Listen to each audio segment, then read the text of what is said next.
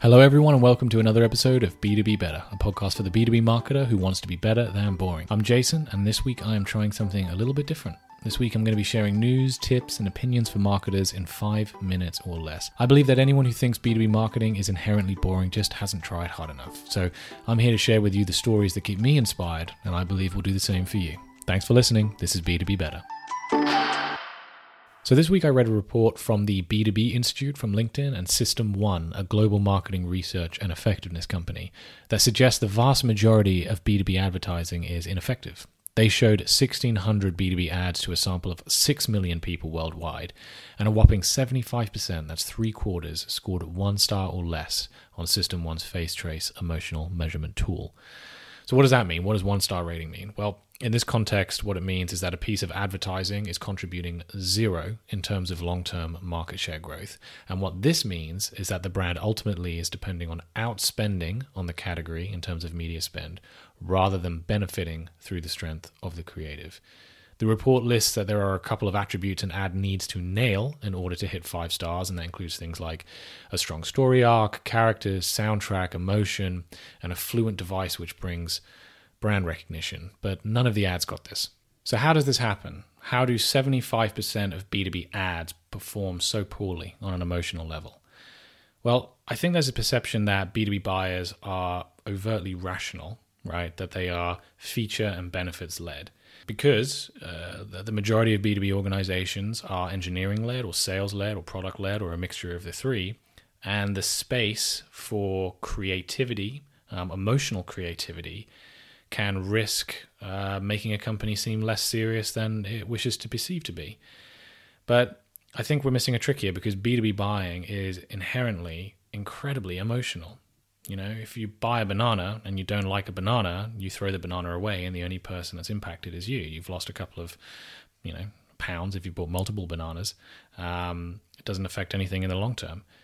If you screw up in enterprise B2B, where the products that you're purchasing affect hundreds, thousands of people and cost millions of dollars, if you screw that up, you risk losing your livelihood you know, you risk losing your ability to put food on the table for your family. If that's not an emotional, if that doesn't drive an emotional decision, I, I really don't know what does.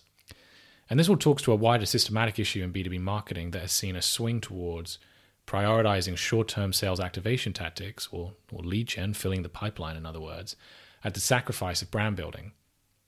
And that's a big mistake because by investing in your brand, you are securing your long-term success. You are for, you are affording yourself category optionality in the future. You're affording yourself better pricing power. You're affording yourself better exit strength, um, and obviously uh, securing long-term out-of-market sales. How do you fix this? What's the cure to crappy creative? Well, suggested by the report is a commitment. It's a commitment to creativity, leaning into the emotion of an ad campaign and applying adequate support in terms of budget, duration, and exposure across various media channels. There's also the importance of long term thinking. So, asking yourself the question could I be running the same concept for the next 100 years? And building those repeat memory structures. Think of Nike and its positioning of real people and real stories. It's the same idea, it's just played out multiple times across multiple campaigns over time. The report also highlights the opportunity that exists uh, for B2B companies in creating characters or mascots as a means to communicate their message.